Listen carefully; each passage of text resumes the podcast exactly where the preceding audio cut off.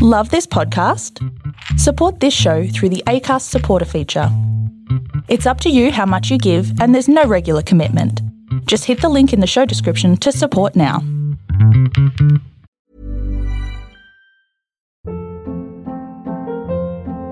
Hold up. What was that? Boring. No flavor. That was as bad as those leftovers you ate all week. Keke Palmer here, and it's time to say hello to something fresh and guilt-free. Hello Fresh. Jazz up dinner with pecan-crusted chicken or garlic butter shrimp scampi. Now that's music to my mouth. Hello Fresh. Let's get this dinner party started. Discover all the delicious possibilities at hellofresh.com.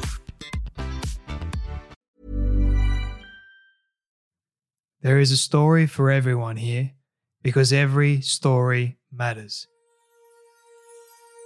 Welcome, everyone, to the Storybox. This is the place to be if you are a lover of stories, learning new and interesting things, and if you want to grow abundantly. My name is Jay Phantom, and I believe it's my purpose to help you realize your worth and become the greatest and best version of you possible. I am grateful that you're here today now let's journey into this story box together and hear more about whose story will be unboxed today.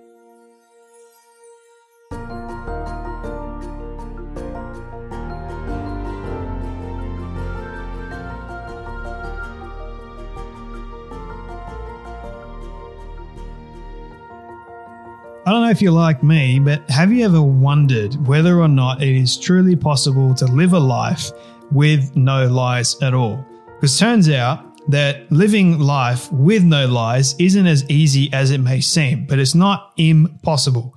These lies we often tell ourselves, if we can recognize them and resist them, we can live a much healthier, happier life. We're able to grow much more, especially if you are a Christian, you can then walk with God even more.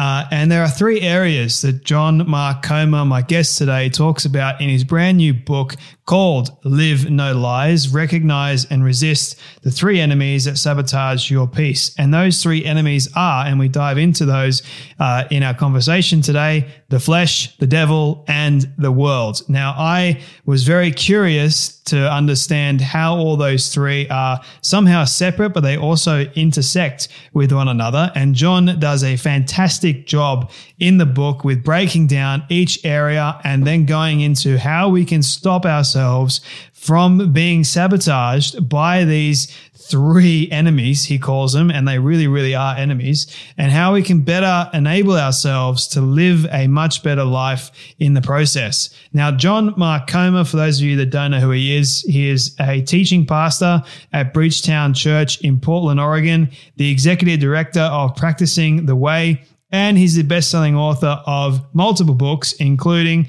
The Ruthless Elimination of Hurry, God Has a Name, Love, uh, Loveology, uh, and now Live No Lies, which is pretty incredible.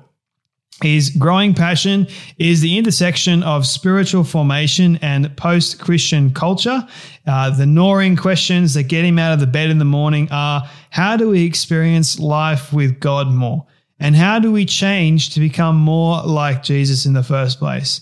To that end, he is regularly found reading the desert fathers and mothers, ancient saints, and obscure content, contemplatives, modern psychologists, and social scientists as well, philosophers like Dallas Willard and uh, op, op-eds from the New York Times. When he's not reading, he can be found around a table with his family and friends, uh, attempting to learn how to how to cook. Uh, something that I can relate to actually. Drinking hot coffee, I can't relate to that. And walking the family dog, I can with that in the forest. Uh, most importantly, he is husband to T and father to Jude, Moses, and Sunday.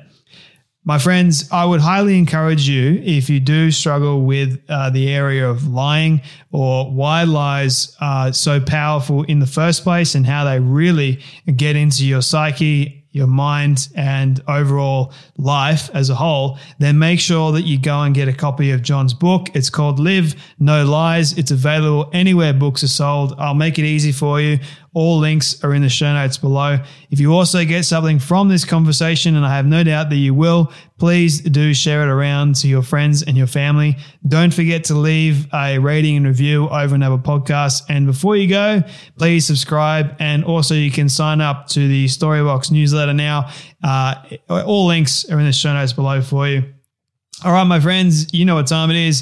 It is time to recognize and resist the three enemies that sabotage our peace as we journey into the story box and live no lies today with John Mark Comer as we listen, learn, and grow from the incredible wisdom, the advice, and the story of none other than my guest, John Mark Comer.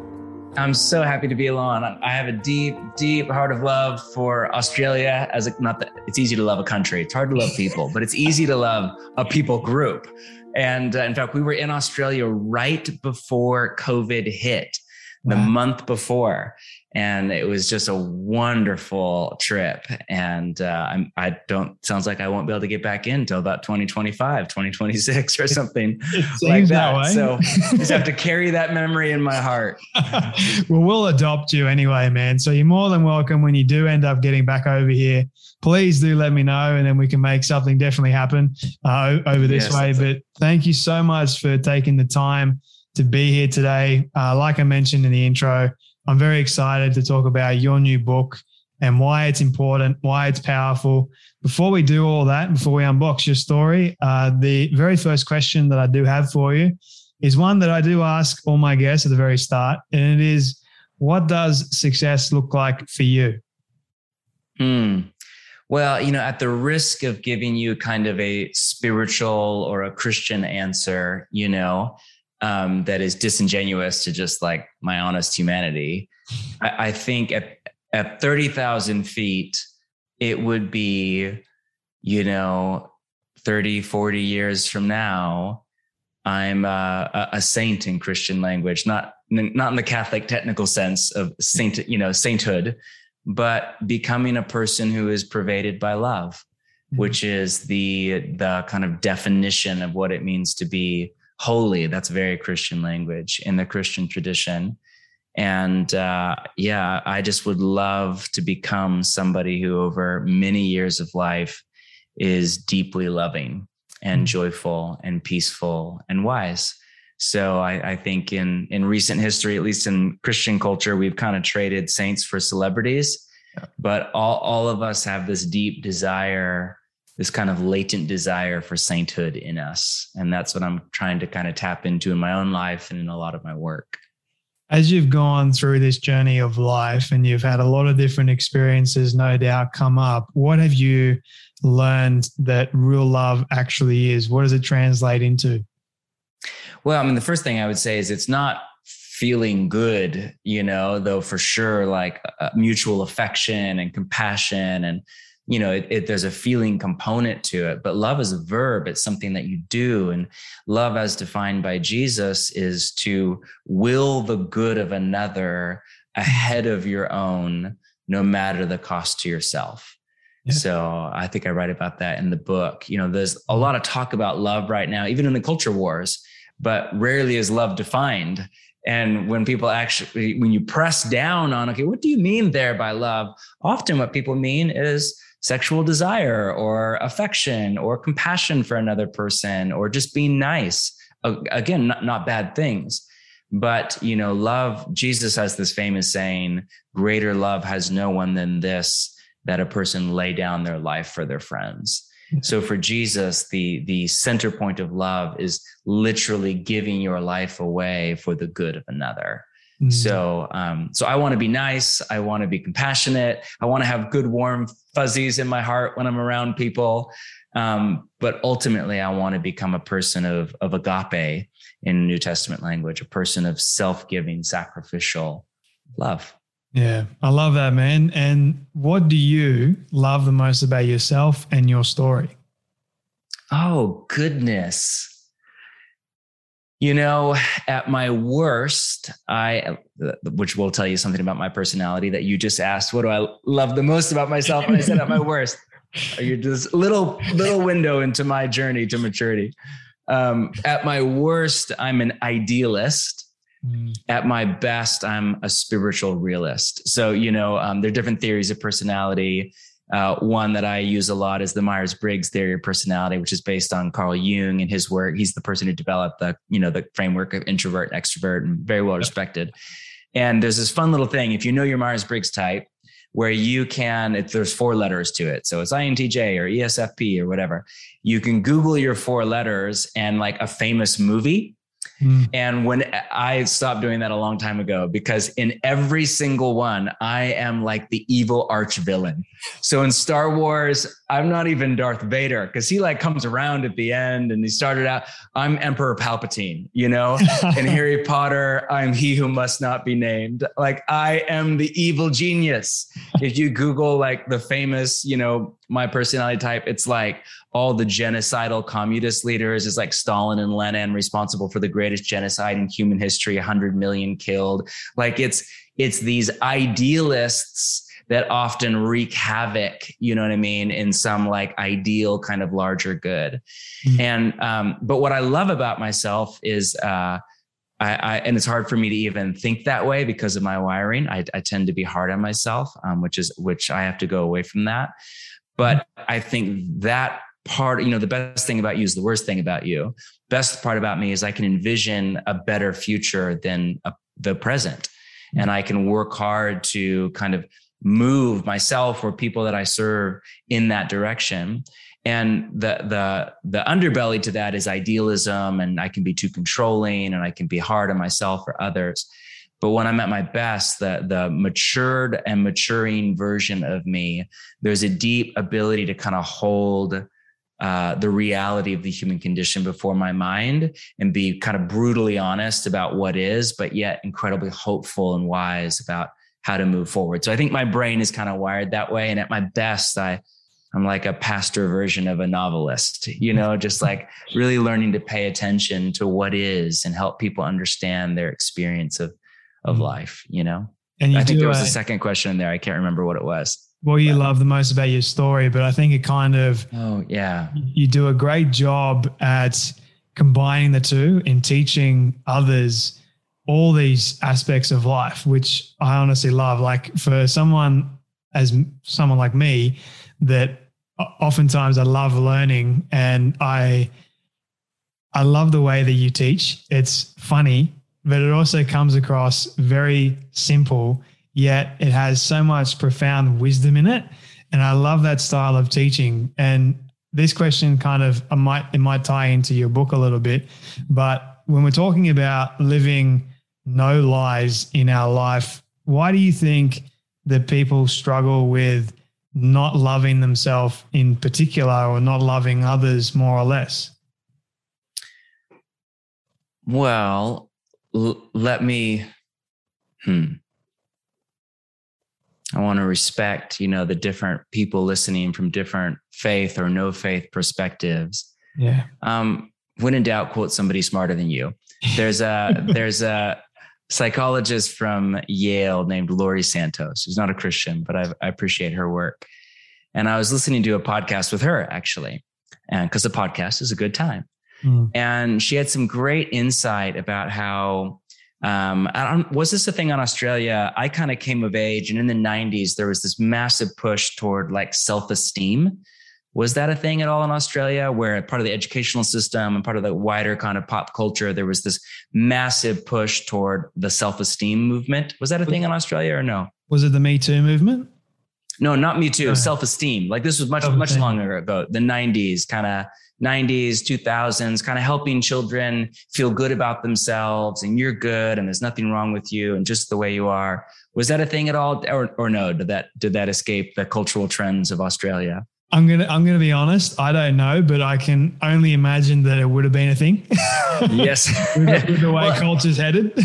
it, in America, it was very much a part of the culture. So I'm a part of this generation that kind of grew up hearing, you know, feel good about yourself. You know, person positivity, like you're great just the way you are. Don't let anybody look down on you. You're beautiful. And, you know, a lot of the research now has come in because it's been 20 years or whatever of that cultural messaging. And basically the, the data is really bad. It actually has not made people feel better about themselves. because the problem is we actually know that there's all sorts of aspects of us that are bent out of shape and that are broke and that are hurt and that are narcissistic and that are unloving and that are neurotic and anxious and grasping for control and we dominate and manipulate other people we're, we're, all you can't be smarter than your brain. So you know you can attempt to delude yourself but we all know there's this broken part of us.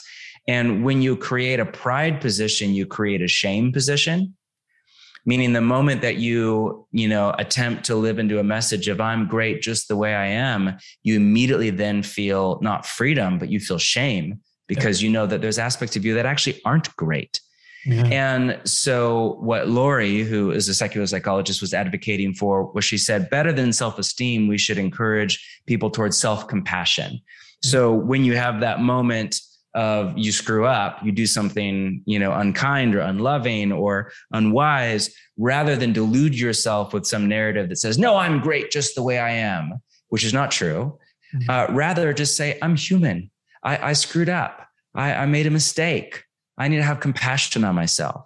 Mm-hmm. I think that's great advice. I think even better advice is not self compassion, but is the compassion of the Father and the Son and the Holy Spirit. Yeah. Um, God in the Christian tradition. And that's why I'm a Christian. It's why I find Jesus more compelling than any other thinker, teacher, luminary in human history. His vision of God as a community of love, call it the Trinity, call it the Father, the Son, and the Holy Spirit, this community of self giving, interpersonal delight and agape and joy and mutual affection and surrender. And this this this god this creator being at the center of all reality whose overwhelming emotional disposition toward you and toward me toward all is one of compassion mm. for our humanity for all the mistakes we have made make as we speak and will make in the future that to me is I, I just don't know of a more beautiful worldview to live out of yeah you explained it perfectly man and i love how you brought in laurie santos there because I do listen to a lot of her work, and it is oh great. great. I love I love yes. the the intersection between the secular and the spiritual, and and trying to see how the world looks at things, but also how God looks at things. And you can take you can take away things from both. Honestly, that's the way I've experienced it. I've had people that aren't Christians help me in my life, and I've had Christians help me too. So it's and me being a person of faith as well.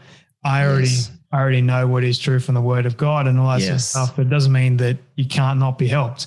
So yes, that's the way 100%. I, I mean, wisdom is wisdom is wisdom, you yeah. know, uh, you know, in the Old Testament, there's this whole genre of literature that scholars call the wisdom literature. The most famous book would be Proverbs. Yeah. And if you study Proverbs, half of the sayings aren't Hebrew. They're not Jewish. They're, you know what I mean? They're from like ancient Mesopotamia or Babylon or these quote pagan kind of cultures. They don't reference even uh, Old Testament theology or the story of Israel or the Exodus or the one true God. They're just these wisdom principles.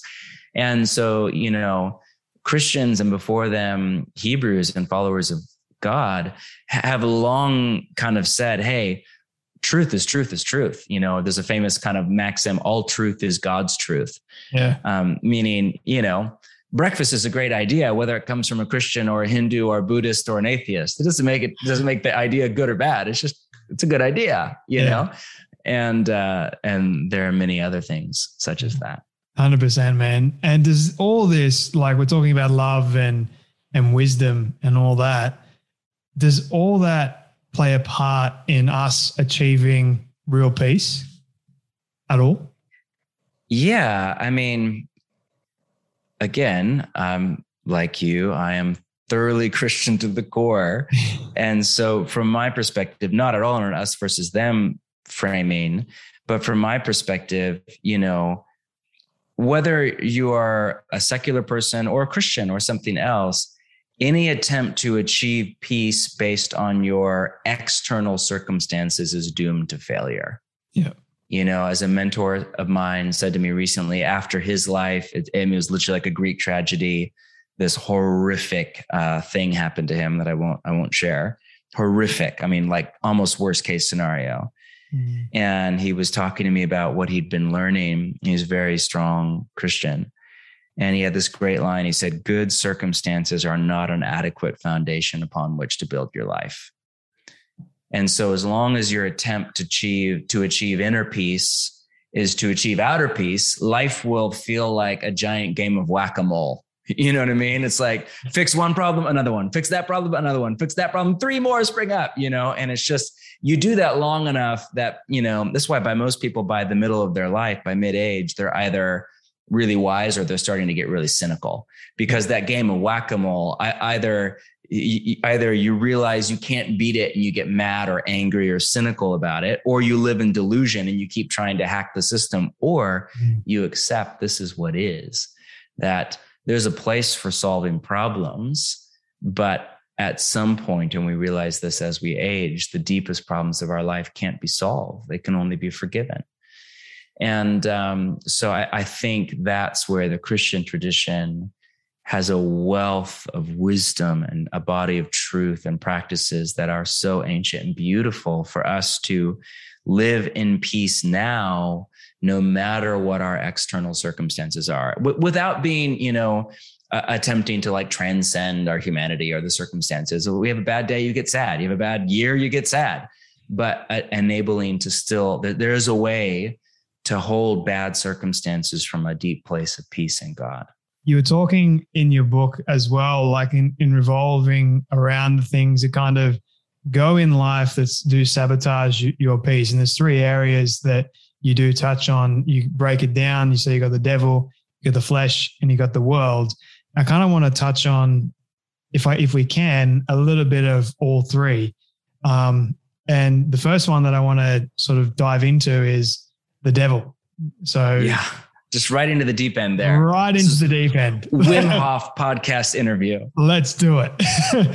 so how how does the devil and for those people that don't even believe in the devil, for for starters, how does the devil come about and try and sabotage your peace in God? Yeah. Well, okay. There are days, if not weeks, of conversation here. I attempt to say it in two minutes. Um, you know, most modern Western people scoff at the idea of a devil. I mean, it's, we think of it, at least if we're honest, and even a lot of Christians are here still, mm-hmm. as, you know, this pre modern myth, you know, right up there with, you know, Thor's hammer and Santa Claus. Yeah. And now that we have science, now we know there's not, you know, a demon behind, you know, world events or whatever. But it's impossible to follow Jesus and not take the idea of a devil seriously because mm-hmm. it was a major theme in Jesus' life, in his work, and in his teachings. And Jesus is incredibly intelligent. And again, I posit that he's the most intelligent teacher to ever live, ahead of a Laurie Santos, as brilliant as she is, or Stephen Hawking, or mm-hmm. Yuval Harari. Name your brilliant atheist of choice or materialist of choice. And uh, Jesus, a central theme in his teachings, a central theme in his teachings is this creature called the devil, this immaterial but real intelligence that is evil to the core and at work to drive the human soul and society itself into anarchy, chaos, ruin, and death. Hmm. And he's anti God, and God is love, which means he's anti love. So anywhere there is love, his attempt is to ruin it, fragment it, corrupt it, pervert it, end it, stamp it out. But what's fascinating, and this is the summary, is in Jesus' most in depth teaching on the devil in the Gospel of John, he doesn't talk about what I would expect him to talk about the stuff out of the Hollywood movie or even a lot of Christian culture. Um, which doesn't mean that stuff isn't true. Uh, a poltergeist or a horror story or a ghost or a nightmare or a tsunami or a disease or a demonization or an exorcism. What does Jesus talk about? John chapter 8, he calls the devil the father of lies mm-hmm. says when he lies, he speaks his native language. And he has great things to say about lies and the role of deception in our life. So, hmm. a lot of my book, hence the title, Live No Lies, is a kind of deep dive into the role of truth and lies, not just in our mind our imagination, but in our formation into people of love or in or a deformation into people of something else. You know, in, in the context of the devil teaching, Jesus has that famous line, you shall know the truth and the truth shall set you free. One of the most famous teachings in Western history, or, or I'm sorry, global history. And, you know, if you reverse engineer that saying, Jesus was simultaneously saying, you're in bondage to lies. You are in bondage to deceptive ideas, to false narratives about the good and the beautiful and the true, and what will actually make you happy and lead you to the life you want. Mm-hmm. And so at the root of the, the greatest problems in the human condition and in, and in our culture overall are these lies, these deceptive ideas, these false, untrue narratives about what will lead to goodness. Mm. I'm curious, what lie has the devil kind of tried to make you believe over your life? Oh, there's not there's not one. There's a whole lot, you know. And again, um, uh, often if if you take Jesus seriously, we all have these thoughts that are more than just thoughts. It's like these thoughts are animated by a dark spiritual energy. And we all know what it's like to have a thought that we don't want, that we don't know where it comes from per se, or it comes from somewhere bad. But it's like the thought has a will. It's like it has the, and it's like a malignant will, like it's after us, like it, it wants to make us stressed or anxious or insecure or angry or bitter or to cut off a relationship. It's like it wants to wreak havoc in our soul and in our life. Now, you could attempt to explain that through neurobiology and evolutionary biology. And it's our great ancestors on the plains of Africa scanning the horizon for threat. And so our amygdala is heightened anytime we see a threat. You can tribal we have to you know fight against other tribe. You could attempt to give it an evolutionary explanation which by the way is a theory that that's how the brain is wired that way. Mm. it's a hypothesis um, which is based on some science could be very well true. Or you could explain it through a more spiritual lens like hey what if some of these thoughts that enter our mind are actually animated by some kind of spiritual dark energy call that a demon call that what whatever language your your comfort level is with mm-hmm. um, in jesus teaching and in the christian tradition there very much is a, a, a place that would say some thoughts are just thoughts but some thoughts actually have an external spiritual source and energy behind them and they want to ruin you. So in my mind, and through my life there has been not one but all sorts you know? So i'm, currently in a, a massive um, career kind of switch from i just finished a few days ago uh, past serving as the kind of pastor for teaching and vision at a church we planted 18 years ago. And i'm about to uh, take a break and then launch a new nonprofit. And so you know there are thoughts in my mind of it's all going to be a disaster.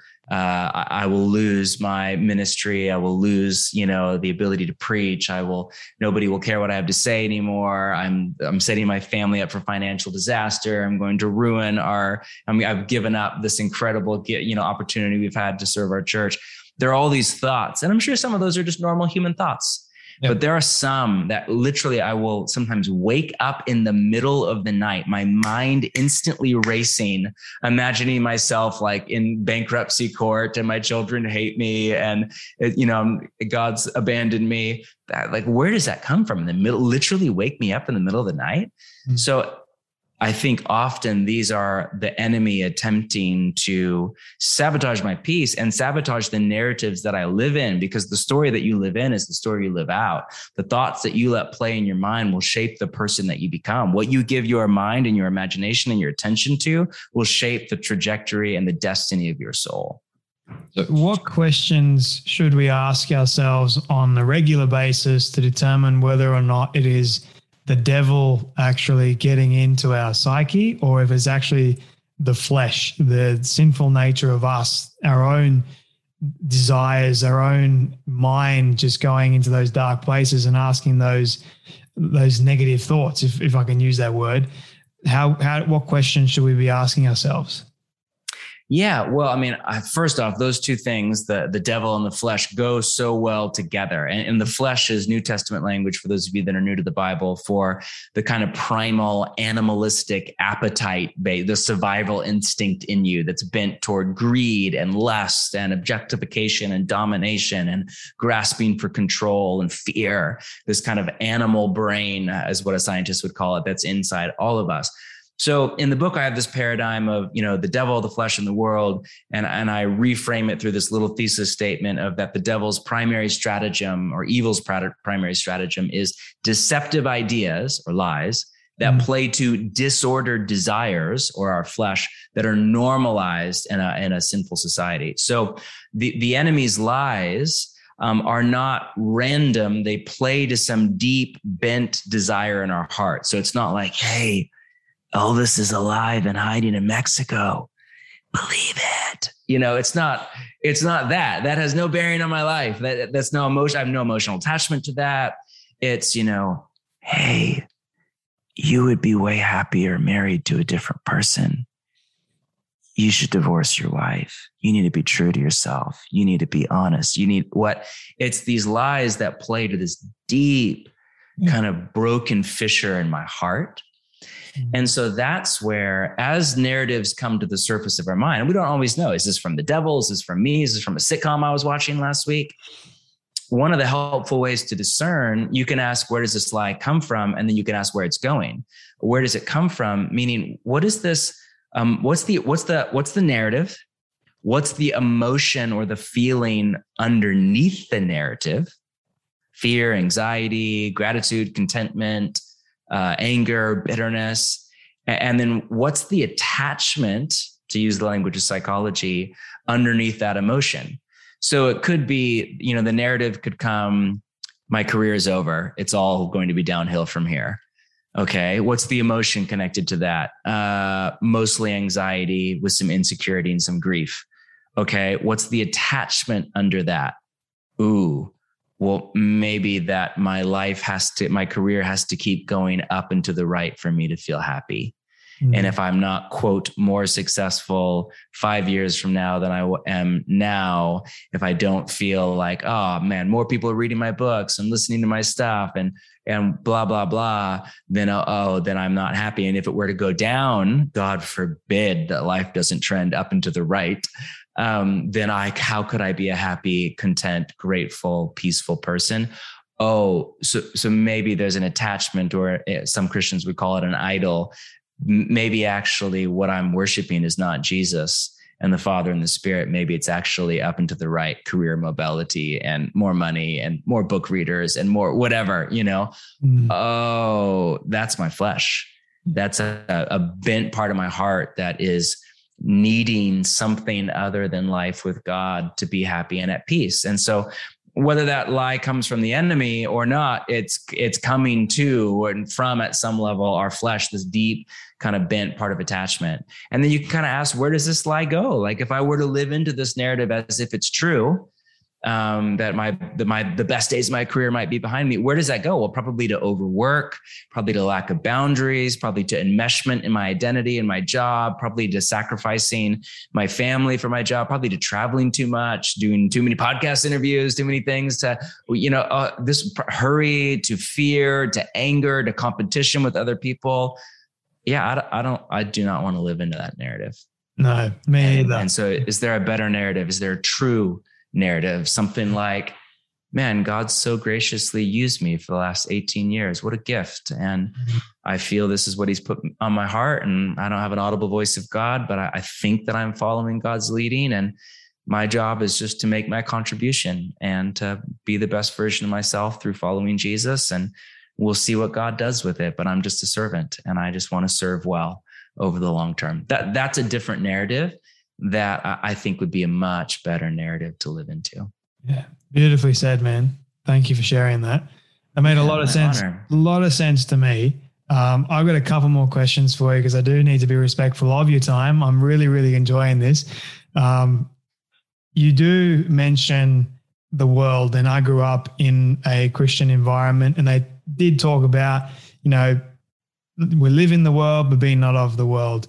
And in a Christian sense, what does it actually mean by the world sense? And how does that revolve around the lies that the world brings in into our lives?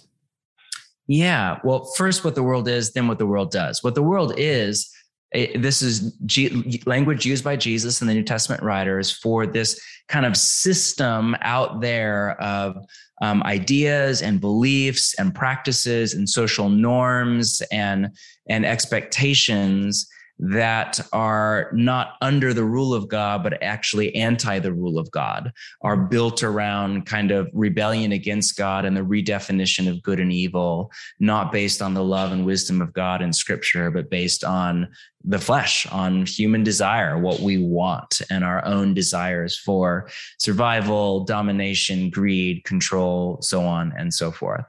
And the world is a concept that's all over scripture, all over the church tradition, and has been lost for a lot of, you know, younger Western Christians.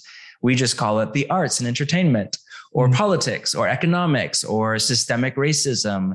But these are these are all a part of this larger system of anti-god. It's like the anti-kingdom of god called the world that is formative. We all we become like our environment. That like you become like sydney. I become like portland. We're formed for better or for worse against our will or with our will to become like our environment. And the world is this environment that we're all born into. What it does is it normalizes sin and it numbs uh, what the our conscience and our ability to discern good from evil. So I use this kind of very simple analogy in the book. That's a funny one that any married couple will laugh at. Of you know, sometimes on a on a Tuesday night, midweek, all all and so the backstory here is I'm 41. I don't have a great metabolism. You know, I, I it's I'm, I can't have dessert. I try to have dessert once a week, just on our Sabbath night, and I most of the time I try unsuccessfully. uh, I'm just hearing Yoda right now. You know, do or do not. There is no try. and uh, so sometimes on a Tuesday night, I'll, I'll, ask my lovely wife of 20 years, you know, hey, honey, do you do you want some ice cream? And I'm not actually, or can I get you some ice cream? I'm not actually asking if she wants ice cream. I don't care if she wants ice cream. I want ice cream. and I want to find to find a, a, way to justify my guilt and excuse my guilt and justify eating ice cream on a Tuesday night. and so if I can if I can trick my brain, if I can delude myself into thinking that actually I'm eating this ice cream to be a loving husband for my wife, just to be there. She had a rough day, you know, and she had a hard conversation. It didn't go great with the kids, and and so I, she she needs some ice cream, and of course you know she has a vested interest in saying yes too because it's it's a mutually it's a beneficial lie. You know what i mean um, and often it's like when we want to do something we know we shouldn't do, we'll ask the very people that want to do the same thing. So maybe you want to buy a new car and you don't actually have the money. You don't need a new car and it's a bad financial decision. So what do you do? You ask your friend who just bought a new car and shouldn't have. Hey, do you think it'd be cool? Do you think it'd be all right? They're like, yeah, go for it. So they justify their guilt and so do you. And you both make a bad decision together. So the world is, this is just a human dynamic. I'm not saying this to shame anybody. I do this. I'm guessing that even you, Jay, do this once in a while with friends or interpersonal relationships. The world is this kind of dynamic in mass where we're all kind of telling each other what our flesh wants to hear in order to in, in a in a unhealthy attempt to alleviate guilt and shame. Mm-hmm. And there we all we all live with guilt and shame and there are unhealthy toxic ways of dealing with that and there are beautiful ways of attending to our guilt and our shame. Mm-hmm. But uh, an unhealthy and a toxic way is just to attempt to delude ourselves into thinking that our sin is not actually sin. Yeah, we try and justify it. so this 100%. is true, and it's yeah, it's kind of like this vicious cycle that I sometimes get myself in, and I'm going to break. But it's no easy thing to do, but um, you you have this new book coming out, Live No Lies, uh, which comes out in a, just a few days, actually, from the day we are recording this. Congratulations. Oh, great. Thank on you. Writing this book. Uh, where can people get it, uh, learn more about you, man, and connect with you before I ask the final couple of questions? Well, it should be. Uh, my website is johnmarkcomer.com. It should be available uh, anywhere books are sold. In fact, and this is embarrassing. Uh, this is my first interview I've done from Australia, and I actually have a couple of different. I have a American publisher. I have a UK publisher. I'm not sure which one has uh, distribution rights to Australia. So uh, one of them, ah. probably my UK, the Commonwealth. The Commonwealth's still a thing, right? It I don't know. It should be available on on whatever Amazon is in Australia. You should be able to get it. Uh, well, I'll, I'll make sure online. I'll make sure that people know where to get it, even if they are in Australia, America, you name it. Thank you. Um, I'm curious, John. When was the the most vulnerable moment for you writing this book? Was there one? Yeah, well, you know, you you write a book. Um, it's a very long process. From kind of conception to publication. And so I'd already written the rough draft before COVID hit and all of the massive cultural upheaval.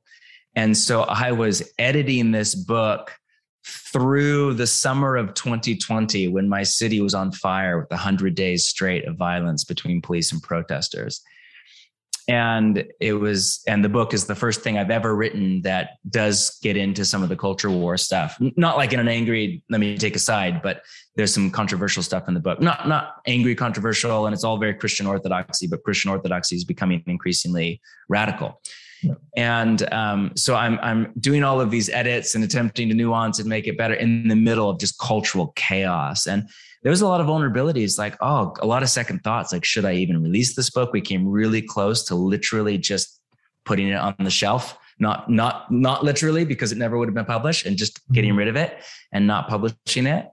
Um, and I, my great fear was well i don't want to just pour more gas on the fire of the culture wars and the anger and the fear and the outrage online. But at the same time th- there's a lot of christians trying to find their way through the idea landscape of the world right now. And I, I really want to help them. I want to help give some mental maps from the teachings of Jesus. So decided to, to stick with it and release it um, and, and just doing my very best to release it in a firm but gentle and humble way. Mm. And I'm so glad that you didn't keep it on the shelf because I know it is going to help many, many people. John, my final question for you this is my all time favorite question I ask everyone at the end. It's a hypothetical one, but I want you to imagine with me for a moment that you've been able to reach the age of 100. All your friends and your family have decided to put together a film for you of everything you've ever said and everything you've ever done. Don't ask me how in the world they got it. I will just call it magic for sake of argument. I know, stay with me. Being able to get it all and show it to you on your 100th birthday, what do you want that film to say and to show about your life? I would love, like all good stories, for it to show a massive change of character over a long period of time. I would love it to show some of my worst moments in my 20s and 30s yelling at my kids, making unkind comments to my wife, being in a hurry everywhere, being unwell, stressed out, depressed, anxious. And then I would love that to be juxtaposed against who I would become at 100 someone calm and joyful and relaxed and wise and kind. And rather than showing a perfect story, I would rather have it show a dramatic transformation, you know? And I would love my kids to tell my grandkids who and and the great grandkids at that point at 100 if i'm doing the math right that yeah you experience him as you know this that and the other but actually he he was a deeply angry or anxious and unkind young man with full of zeal and ignorance and self-righteous energy but he was transformed through following Jesus. So yeah, I, I, would love something like that. And I would love even this season I'm in right now of kind of transition from the first half to second half of life and giving up one job I've had for almost two decades. I would love to that be like kind of a defining moment. Like from here on, like um, some some really beautiful things started to happen in his life. Um, not that they haven't, but that's a great question. Mm-hmm. I'll have to think about that. One of my mentors said to me recently uh, when I was trying to make this decision about the church, he had the best thought experiment, very similar. He said, if if your life was a movie and you were watching it, what would you, the protagonist, the lead character, what would you have to do in this decision you're facing for you, the movie watcher, to respect and admire you? Yeah. I thought, oh, that that's a great guiding question. Yeah. It is. Wow. I'm just I'm just picturing all that. This is going to give me a moment to process it. but I feel like that is a, a great send off message for everyone that has been listening today and, and watching even. John Mark Comer, thank you so much for your time today, man, for your story, your wisdom, your advice. Live no lies, everybody. Go and get a copy. It's available everywhere books are sold by the time that this episode does come out. But thank you so much for joining me today on the Storybox podcast. Thanks for having me on. I really don't like this part because it means that sadly we have come to an end of yet another story. I just want to say thank you to all of you for tuning in and listening to our guest today. It is my prayer that you would have felt inspired, motivated, challenged in some way, and that you would have learned something new as well. If you would like to hear more amazing stories like this one, you can do so now by searching up the Storybox on all podcast platforms. It is that easy.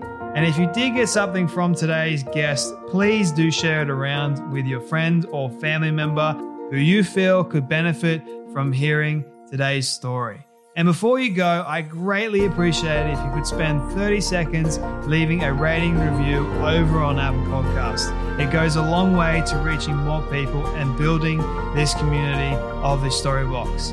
Let's start changing lives through powerful stories like this one you heard today. Your support is always greatly appreciated. Until next time, when we dive back into the Storybox, I'm Jay Phantom, and don't forget, your story is worth more than you know. I'll catch you then.